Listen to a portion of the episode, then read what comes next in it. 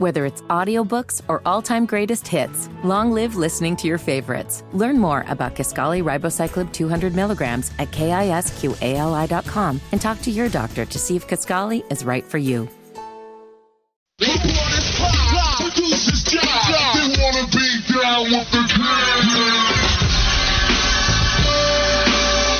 Only on Sports Radio 92.7 FM WFNZ. Straight fire. This is the Wes and Walker Show. Even the crowd knows what's coming next.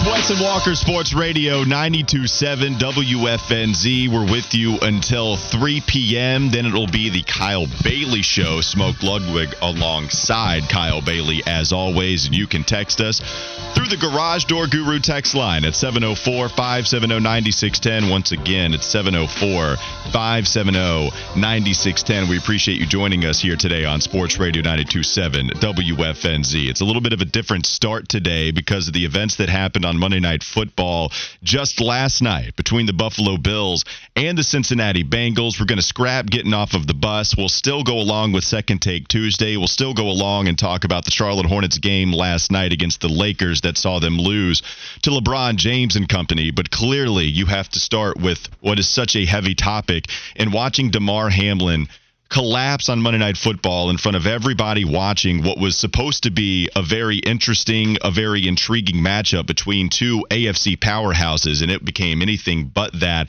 as we saw Damar Hamlin last night. So, with about five minutes and 30 seconds left to go in the first quarter, Bill safety Damar Hamlin, been starting a lot of games for them, tackled Tee Higgins. He fell to the ground. He got up afterwards, and then he collapsed on the field just a second or two after he got right back up really scary situation in real time and then you saw and you saw that was reported that CPR was being administered to Hamlin on the field for multiple minutes after he collapsed. Hamlin received oxygen according to the ESPN broadcast. He was placed in an ambulance taken off of the field some 16 minutes after he collapsed. He was then driven to the nearby University of Cincinnati Medical Center. And according to the Bills, as of right now, he's currently sedated. He's listed in critical condition. That has not changed for a while now.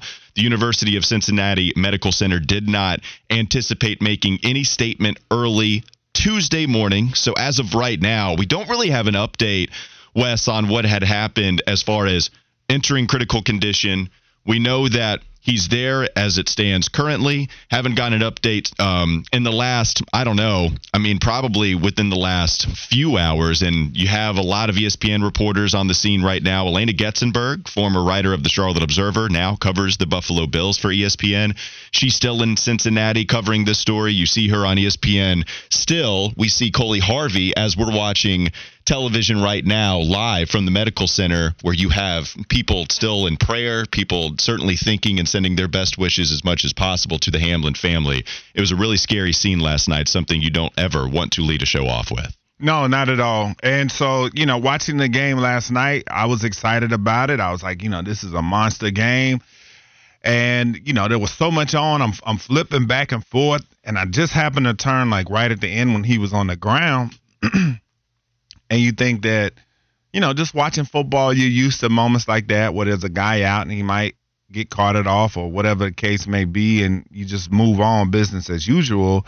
And then, you know, it just kept going on and on. And, and then they talked about administering CPR. And last night, the worst fears of of playing football were realized. Uh, all the things that people talk about when you decide to play this game, uh, all the things that people talk about while watching the game were realized uh, last night. And you know, you hear a lot of cliches that guys say about putting their lives on the line and that they would die for the game and different things like that. And uh, we almost had that situation come to fruition last night. And, you know, I, I'm familiar with him as well because working for the ACC Digital Network, you know, I've cut up a lot of tape with Damar Hamlin, and, you know, he was a really good player at Pitt. And it's just so tragic on so many levels. Uh, just the sobering fact of just how dangerous, you know, this game is. But just when you look at the humanity of it, and the fact that you know his mom had to come down there and be in the ambulance with him and you know watch her child laying on the ground like that you can't you, can't put it into words you know? And just you know i think about my mom and when she would come watch me play games and like she would not eat or she would tell me that her anxiety would be so bad before games like she couldn't eat. Like all she would think about is just me getting through the game like okay. And before i would play games I, I would i would pray for my health and the safety of all the all the players involved because you just you you think about a situation like this and it was something we'd never seen before. And you saw the raw emotion from the players last night the crying the looks of fear because many guys realize that you go out there thinking that you know it won't be you but then you realize last night it could be you. And i think that was what a lot of the players were thinking and, you know, this situation is just something that we've never witnessed, and I hope we never witness it again. Yeah, and it's extremely scary. By the way, just want to clarify we do have some people texting in that he is stable. And yes, that is true. It is not meaning that he is out of critical condition. He is in critical but stable condition, which is an important yeah, qualifier, but step, still yeah. very much so in critical condition and certainly not out of the woods yet. Hopefully, we can get there as soon as possible. So, yeah, this is something that we've witnessed a little all too often in football. Not the specific situation that happened with Damar Hamlin, but we've seen scary injuries before, and all we do is await for a thumbs up from the player that is being on the stretcher carried out of the stadium and off of the field and you're hoping for the best news possible and you just never get it last night. That was really scary. When you see CPR administered everything stops. And Scott Van Pelt, who I want to talk about his coverage in Sports Center with SVP last night, talk about their coverage a little bit more.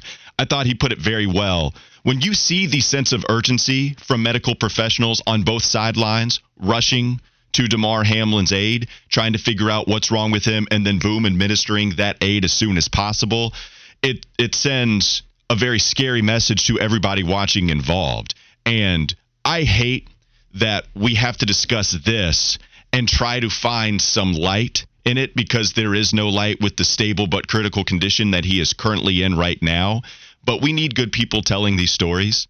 And watching what Scott Van Pelt, Ryan Clark, Lisa Salters, Coley Harvey, Ben Baby, even before that, when you have Joe Buck, Troy Aikman, and Lisa Salters on the sideline. Yeah, Booger McFarland. Booger McFarland, Adam Schefter, all these people different times, but also all very real time, being so good at their jobs, covering it the way they did.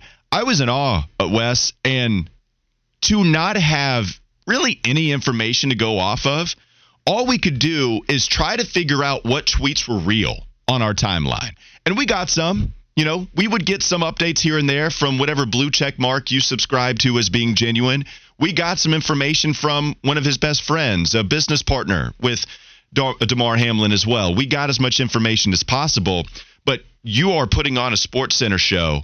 And the way that they were able to cover that, it was remarkable. The fact that you saw Coley Harvey, who develops a relationship with some of the players that he covers, like Stefon Diggs. Harvey is sitting there in front of the camera talking to Scott Van Pelt with dried tears streaming down his face yeah. and being as professional as you possibly could not too many times have I seen that before where you couldn't tell that there were any tears in his voice like you could with Lisa Salters, who had just gone through the emotional instance of watching all of the players go to their knees in tears, yeah. you know, put the towels over their face because they didn't want to seem too vulnerable in front of the public at the time, because that's not what football players are supposed to do. They're not supposed to reveal any vulnerability. And that's all you saw from players on the sideline last night. Scott Van Pelt facilitating all of it. Ryan Clark sharing a perspective that resonates with football players like yourself, but also informs the hell out of the overwhelming majority of people who don't know at all what that's like, whether you're in that situation Damar Hamlin's in, or whether you're in the situation Stefon Diggs is in, whether you're in the situation Josh Allen, whatever teammate, whatever opposition with Cincinnati, who also came to the aid saying, hey, we're here for you because this is bigger than the game. This is bigger than opposition. This yeah. is a brotherhood that is the NFL. Wes, it's something you can speak to having played high level football on a football team that included a bunch of your Wake Forest teammates playing in the Power Five. Yeah. And the thing is, to, you know, to Ryan Clark's points where he was just talking about you know him living his dream and what he was trying to accomplish and how now he was fighting for his life man and, and it's just another example as if we don't get enough of just how precious life is in general i mean you think about you know i think about the process in situations like this like the routine of, of playing a game. He probably woke up that morning, was excited about the game, ate his pregame meal, got himself hyped, listening to his favorite music, and he was probably just so excited for such a monumental game. And then for it to to end that way, it's just like I said, you you you hear all the stuff I heard Bart Scott talking about how he keeps a couple of his helmets around, and I have a helmet in my house as well. And those things are beat to hell. Yeah, and he was just talking about reading the warning on the back, and when it says it can cause sudden death, and you don't even like. It's like you think about it, you read it, but it's like, okay, yeah, I know that this could happen, but is it really gonna happen? You know what I'm saying? Like that's how you look at it. You like, I know that this could happen on this field, but is it really gonna happen?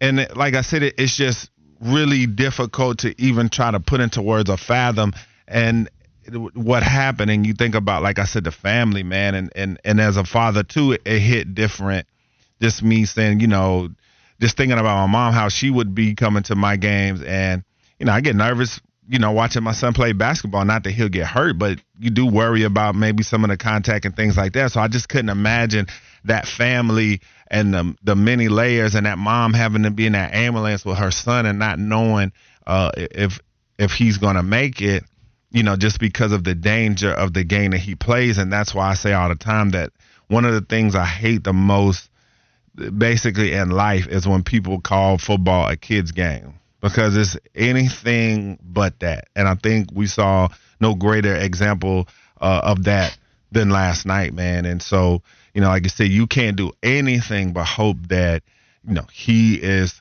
going to come out of this okay. Whether he plays or not, that's an afterthought. You just hope that he is okay to be able to live his life because you don't go into a football game expecting to have to fight for your life. You might sprain an ankle, you might break a wrist, you might break an arm, tear ACL, but you don't expect to go into a game having to fight for your life. Like we we talk about that, you know, in the the, the figurative sense, but literally in a game you don't want to have to be fighting for your life. Yeah, and and we have a, a statement from Damar Hamlin's family, uh, and it goes like this: "quote On behalf of our family, we want to express our sincere gratitude for the love and support shown to Damar during this challenging time. We're deeply moved by the prayers, kind words, and donations from fans around the country going to a toy drive in the area, which has raised over, I believe, three million dollars as of right now. The goal." was 2500 2500 was the goal now they have raised over $3 million it's absolutely unbelievable they also want to acknowledge the dedicated first responders and healthcare professionals at the university of cincinnati medical center who have provided exceptional care to Damar.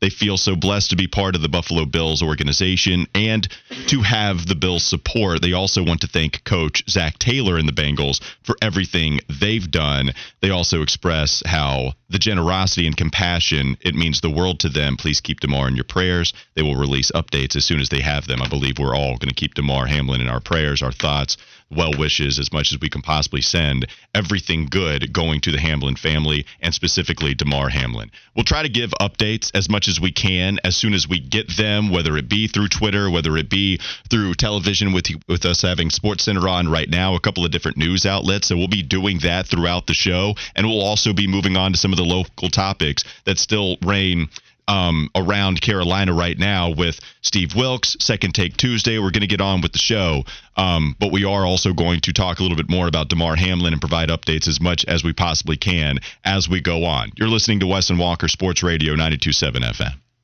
FM.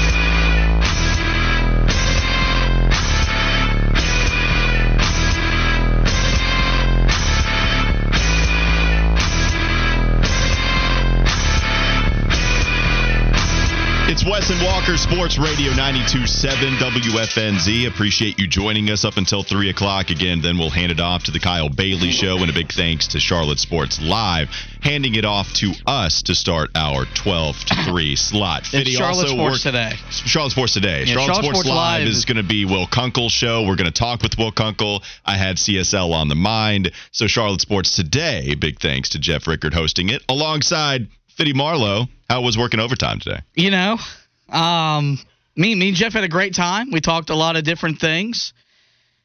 I, I learned though the hard way how much I mean to you. Okay, how's Be- that? Because you never once bothered to come in here and like check up on me, ask me if I needed anything, Wow. talk about the show with me in in in person. You just, I mean, not once. I mean, Wes came in every break. You good big dog? You need anything? Every break, huh? And uh, where were you? To, you were nowhere to be found out here, just waddling the hallways. Well, it's funny because you, you mentioned how Wes was in here every break, and it's weird because I was with Wes a lot of those breaks doing have pre-show stuff. So yeah, apparently he does have a clone. Yeah. And if he has a clone, then I wouldn't put it past you, Fitty, to have gone to the lab to create one because you love Wes so much, even Yeah. if your relationship's been a little rocky recently. Now recently. you see, you- you're trying to make something that's nothing. Our relationship trying. is is fine. That's right. Even though we have Couples a have disagreement, disagreement. no, just yeah. because we disagree about you know Jaycee Horn being a shutdown corner Yeah. or some other things, him and I are A still good. Beulah's chicken sandwich. I mean, look, I was shivering at the rocky relationship you guys were exuding yesterday on air. It was jarring, to be honest with you. Really scared between. I just hope you guys are able to come out of this okay. And if so, then our show will be better for it. So did That's you? right. We are just fine. Yeah, that's that's good. My headphones just went out, and I thought you turned my mic off during that, and I was like, "Really, Fitty?" I That's looked- only when you're on your spewing bad takes, Walker. I, I know. So that's why you haven't done it before except once. The good news is I can control it, but I thought you were doing that mid conversation talking about both of you, but really my headphones just went out. I was like, Fitty. oh, buddy. Tested my patience. We have to talk about something serious at the beginning, and then you want to start all this BS, and then here we are. This is this is Josh Fitty Marlowe for you. You can text in to the Garage Door Guru text line oh. At 704 570 9610. I wanted to get to a couple of these texts before we move on to Second Take Tuesday. There are a lot of plays I have in this game against Tampa, but I think it's important enough to bring this up, man. You know, Bud Lightyear writing in. I, sometimes I don't know wh- whether to give these texts the light of day or not, but Bud Lightyear wrote in the media types applauding themselves over a human scare like what happened is all caps so disingenuous. Man, this turned into a news story that was not only sports related, even though it was highly sports related, but it was related in all facets where people are extremely interested if the guy might die that played football in front of you on Monday Night Football last night. Mm-hmm. So what happens is everybody is covering this story to the best of their ability, where you have somebody like Scott Van Pelt who knows Stefon Diggs, who is crying over losing his brother in the game and hopefully not losing him in life. Like that's a very real fear that we have. He's in critical but stable condition, which is better news than we originally received. But this is still an extremely serious situation. And so it hits a lot of people in the fields, deservedly so. When you're Ryan Clark, Man, I don't know if there is a more appropriate guy to have in place to talk about exactly what happened on the football field. Somebody that was a heavy hitter as a strong safety. I mean, dude was as hard a hitter as there was in the NFL. Also, somebody that is extremely good about talk at talking about this stuff, who does an excellent job of relaying information that non-football players like myself, raising my hand high, how I don't understand what it's like to be hit even with what seems like a normal play by Tee Higgins. you know, for, forget forget the hit stick type stuff. That seemed like a normal play last night that sent Damar Hamlin into cardiac arrest, and we don't know the cause of it, right? So I don't want to speculate on that, but we saw him drop, and that was extremely scary. Yeah, you're damn right. I'm going to applaud Ryan Clark for covering this story the way that he did. Because how many people are able to resonate with people who understand it and inform people who don't the way that he did? And not even giving surface level analysis, because I'm not criticizing anybody for covering it the way they do. Because, you know, outside of Skip Bayless, outside of people with bad intentions, for the most part, people have really good intentions covering this story.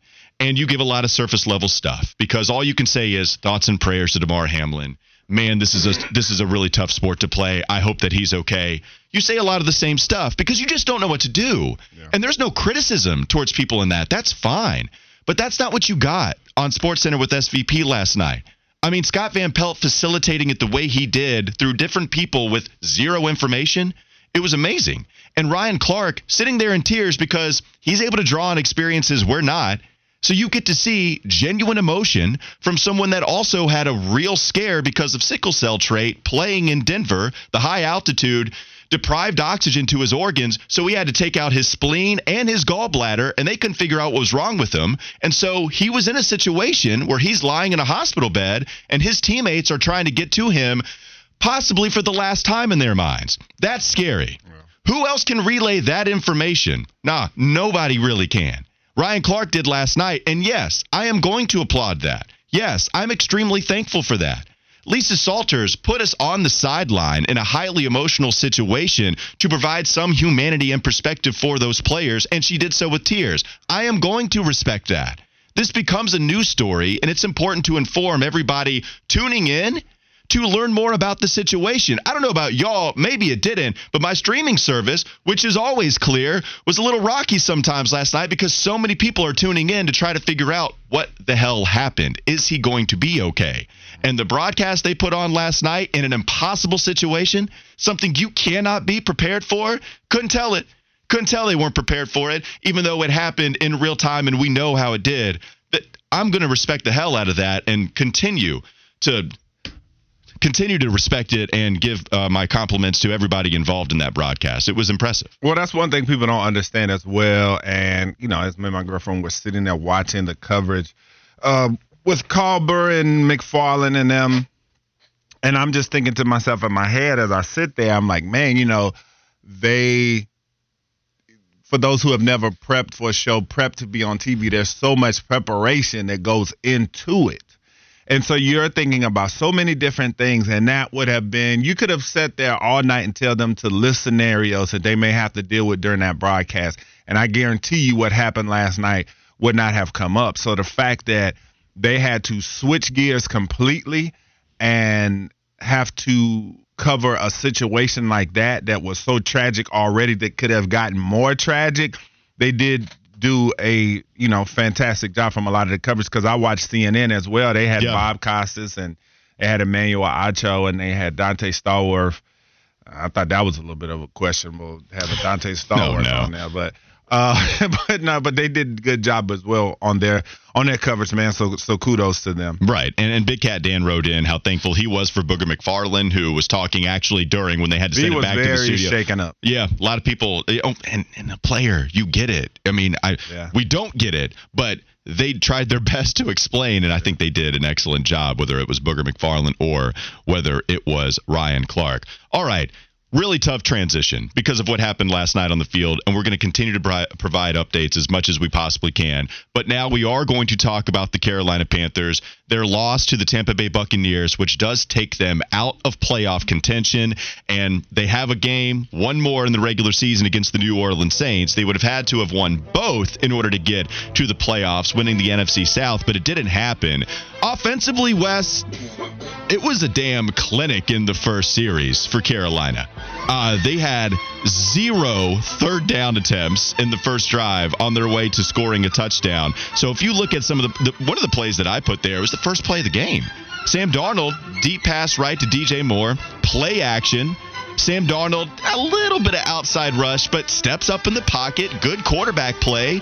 Delivers to an open DJ Moore.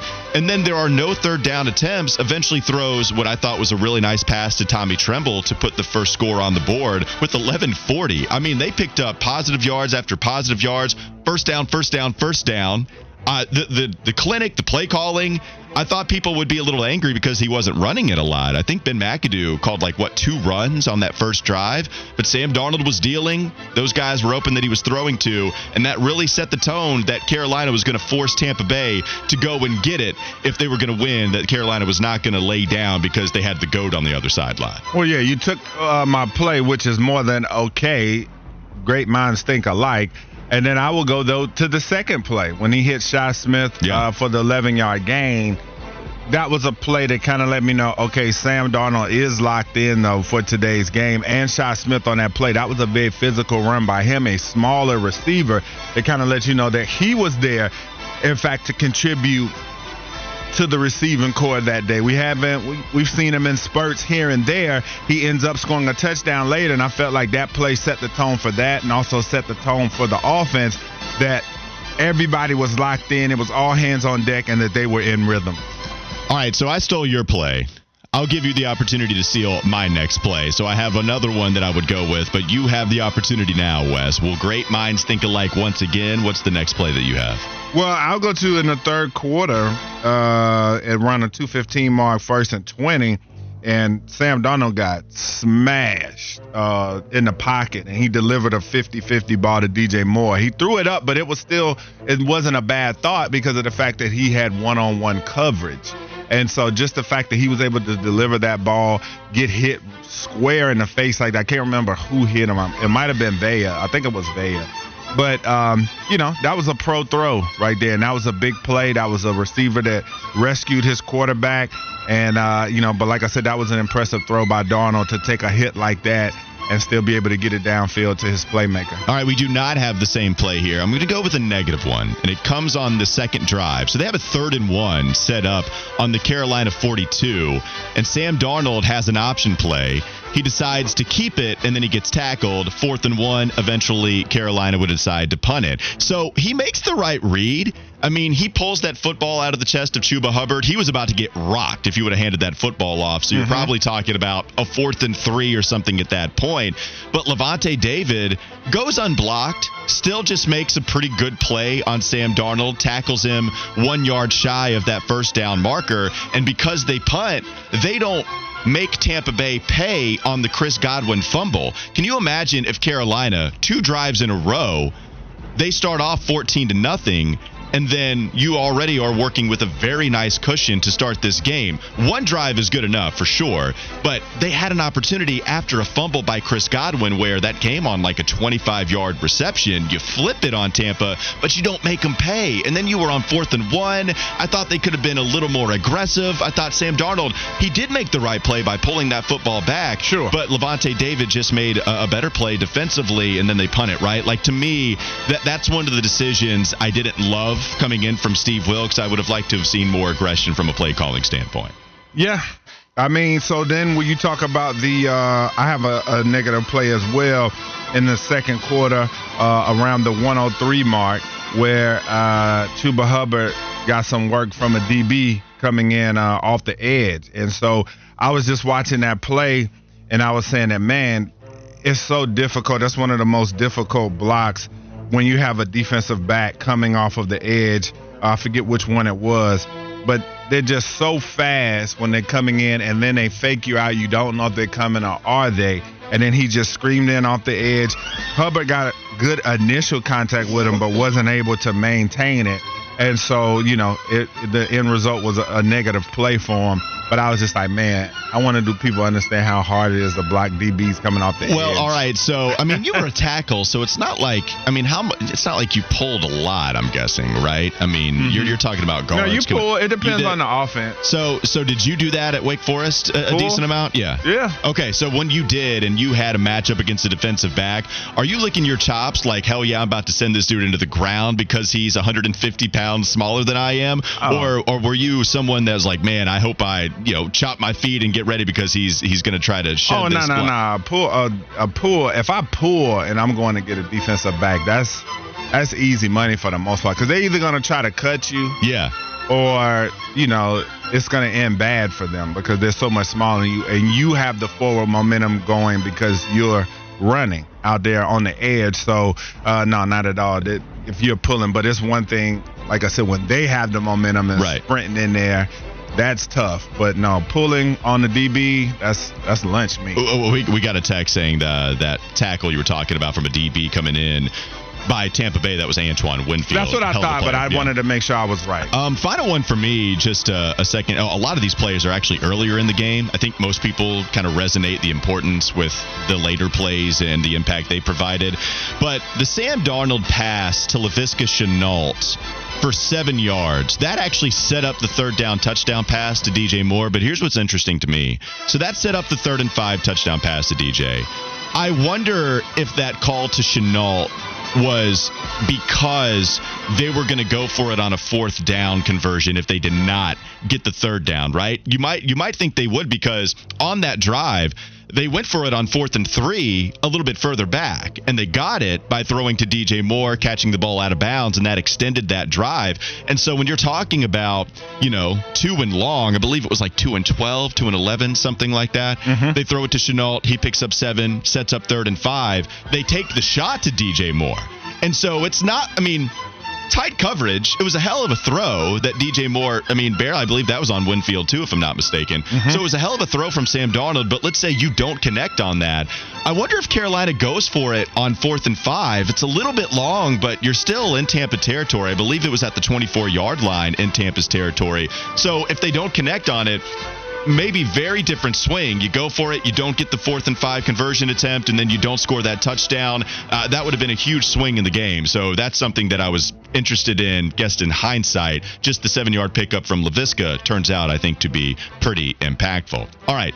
That'll do it. You have one more play offensively. Do you want to move well, on? Well, I was just going to say, just at, towards the end of the game, Sam Darnold just really, in my opinion, just really started to show up as the Sam Darnold that uh, I think that he is for the most part. Where around a 137 mark, first and 10, he almost threw an interception. Then the next pass, he had an errant pass that got deflected and could have been picked, and it just set off a series of just really horrible throws. And the thing was, the pockets weren't that bad on some of those, and he was just making just some reads yeah. that just were head scratchers. Yeah, it, it certainly deteriorated later on in the game for Sam Darnold. All right, that'll do it for Second Take Tuesday, offensive edition at 2 o'clock.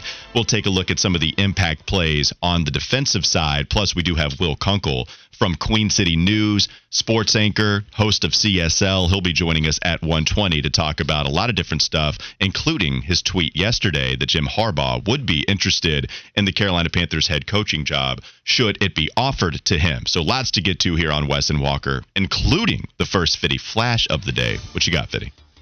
Well, guys, got some news. Oh! Hornets forward Kelly Oubre Jr. will undergo surgery on a torn ligament in his left wow. hand and will miss four to six weeks. Oubre is averaging a career high 20.2 points. He actually suffered this injury all the way back in the first week of the season, and because he is the Tsunami Papi, he was playing through the pain on his shooting hand. The Hornets lose arguably their most consistent player so far of the season for the next month, month and a half, all but erasing any chances this team gets it turned around and becomes a competitive team in the East.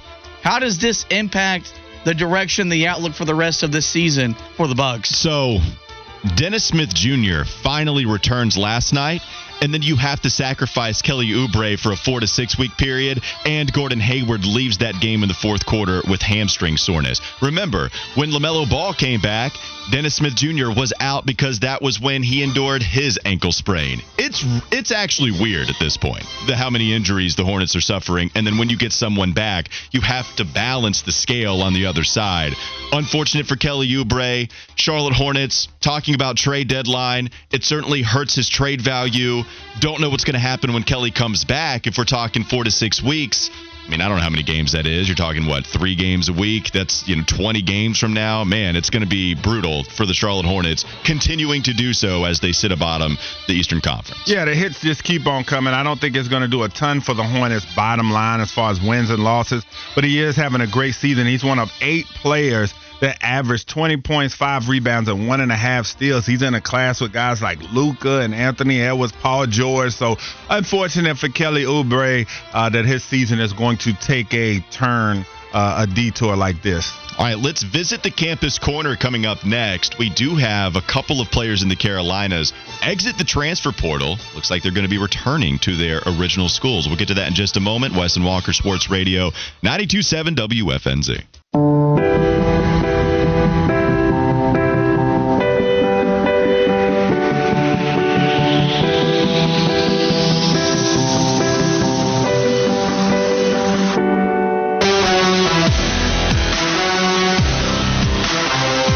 Visiting the campus corner here on Wes and Walker, Sports Radio 92.7 WFNZ. reminder Will Kunkel will be joining us at 120 to talk about his news yesterday. Tweeted out Jim Harbaugh interested in the Carolina Panther head coaching potential vacancy. That is, if David Tepper does not give this permanent head coaching job to Steve Wilks, who is just below 500, has a chance to reach 500 in the last game of the regular season against the New Orleans Saints. Carolina will start Sam Darnold at quarterback. We'll see if they can get that win, get to 500, and how much damage that will do for Steve Wilks as far as him retaining that permanent job. And then we'll also talk a little bit about the Hornets with, with Will Kunkel, hodgepodge of topics to talk with the uh, CSL host about. Now let's talk about some college football. I'm excited. As an alum of Charlotte football, I was devastated. Well, maybe it's a little strong, but I was still pretty sad that Grant hmm. DuBose entered the transfer portal because that guy is going to be playing in the NFL, or at least is going to have a shot. But Grant DuBose actually withdraws his name from the transfer portal, is going to return to Charlotte. Hunter Bailey of the Charlotte Observer said per sources he's back with the 49ers. He had a combined 1,684 yards and 15 touchdowns the last two seasons. He's one of the players that every catch he makes is a borderline top 10 play. And I thought he was going to go Power 5 somewhere. I don't know why he's coming back to Charlotte, but I love it. I mean, Biff Poggi has shown an incredible ability to recruit. We know that from his high school head coaching days. We know that with his Michigan assistant coaching days. Big time news for Charlotte right now, Wes, and I know you're excited about what Biff Poggi can do with this program. I really am, and I think we're starting to see some of his recruiting prowess already getting Grant DuBose back in there. We're seeing a few kids that are going back to their schools, and I think there's going to be a lot of kids. There's so many in the transfer portal. A lot of them aren't going to have the outcomes that they think that they will, but this is a big get for Charlotte, bringing back uh, their best playmaker. And so we'll see if he can continue to build on that. Definitely uh, trying to get a good quarterback into that yeah. system as well. That's going to be the big step for Charlotte is can they find uh, that, that, signal caller, of the future for them. But Biff Poggi, I'm really excited about what he's going to do, and this is a nice step for him uh, starting things off. Fitty, I know you might be a little disappointed. Grant DuBose, anytime we brought his name up, you were always talking about how North Carolina and Mack Brown should go after him as a potential receiver for Drake Maye to throw to. Yeah, and, so I, I think for him to enter the portal – you would imagine with the numbers he got some pretty legitimate interest. Yeah. He must really believe in what the Biff is is, is already doing and what he's selling him on going into next season. But also like a guy like Chris Reynolds, now that he's staying Victor Tucker, he can leave his mark and be one of those, you know, one of the foundational pieces of the turnaround of Charlotte football. I think that does appeal to a guy like him. But yeah, I did have my hopes and dreams of having Drake Maye sling him the biscuit on the field next weekend. It would have been a lot of fun. It would have been a lot of fun. I, will tell you that, but it'll still be a lot of fun, just as it has been the past couple of years with Grant DuBose sporting the green and gold. Not the only guy that exits from the transfer portal here in the Carolinas. How about Grayson McCall? He decided that he is going to exit the transfer portal as well. A uh, transfer portal as well.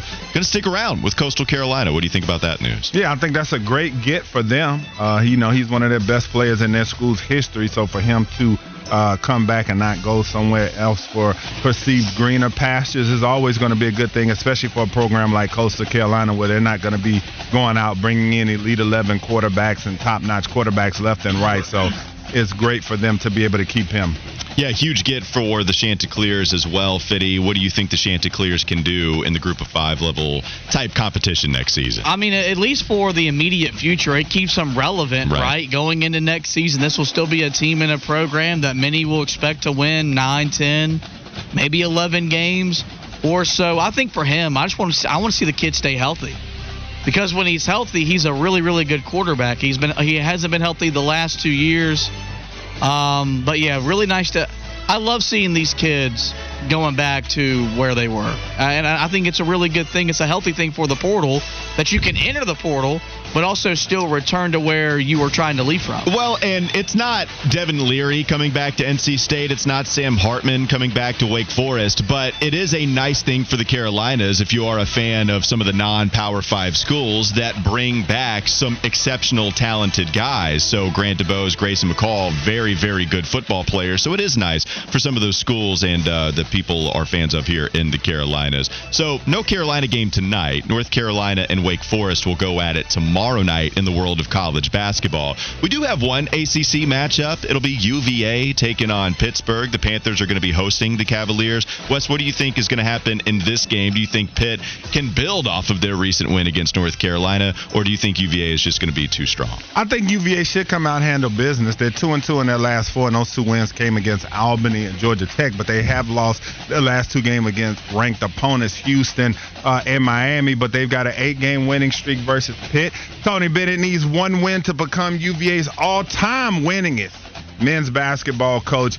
And then Jayden Gardner needs four rebounds to become the only active player in Division One with two bands worth of points. That's 2,000 for y'all out there and a 1,000 rebounds. So those will be some interesting things to watch tonight. I think, though, UVA should be able to handle business against Pitt. Pitt may have a little bit of a letdown uh, after a, a, big upset of, against Fitty's Tar Heels. Uh, Fiddy, we were talking with Flounder during the pre-show, and he said, "Oh, that's, that's why you didn't come talk to me." Well, yeah, I mean, Flounder is awesome, and so that's why I wanted to talk with him instead of talking with you. But when I was talking to a producer that I might like a little bit more, he was talking about how Carolina teams, when they face the opposition and get beat, usually that said team will go on and lay a complete egg in the next game that they play. Do you expect that from the Panthers playing Virginia tonight? Can both teams lose? Virginia and Pittsburgh? Yeah, because I hate both of you them. You want Virginia to lose more. There's no doubt oh, about yeah, it. Oh yeah, I, dude, you don't understand how much I hate Tony oh, I do. Bennett. That's why. I, I mean, that, I've heard that touch of gray looking son of a gun. I can't stand him. I, I, I think Jeff Capel's a complete and utter fraud, and I'm gonna celebrate and laugh whenever he gets fired. I don't. I mean, I, I don't think it really like if if Virginia wins, they won a game they should have won. If Pittsburgh wins, Pittsburgh won another game they shouldn't have won. So I want both teams to lose. I know you do. Man, Tony, you're right about touch of gray. Uh, Tony Bennett has that thing working, even in person at ACC Media Day. yeah, you know what really ticked me off? As you, were sti- as you were sitting right beside him, controlling all of your anger with a bunch of different ACC figures. He's the nicest guy. Oh, he makes he it oh, so great. hard to hate him. Yeah, but great. I hate him because Anthony Gill tackled Brice Johnson in the game at 2016, and somehow Brice Johnson got called for a foul and Tony Bennett had the arrogance to go and complain to the official. You don't know how much I laughed my ass off watching them get upset by UMBC and Spectrum Center. I bet it had to hurt when they did win the championship the following year. Oh, it was rigged. yes, the conspiracy theory. We had the plate, we had the soundbite yesterday, kind of rolling. Maybe we should have it again for that championship that UVA won after their upset that uh, they experienced when UMBC was able to get that victory. That'll do it for the campus corner. We'll come back. It's the one o'clock hour of Wes and Walker. We'll lead off with some Charlotte Hornets conversation. Sports Radio 927 FM.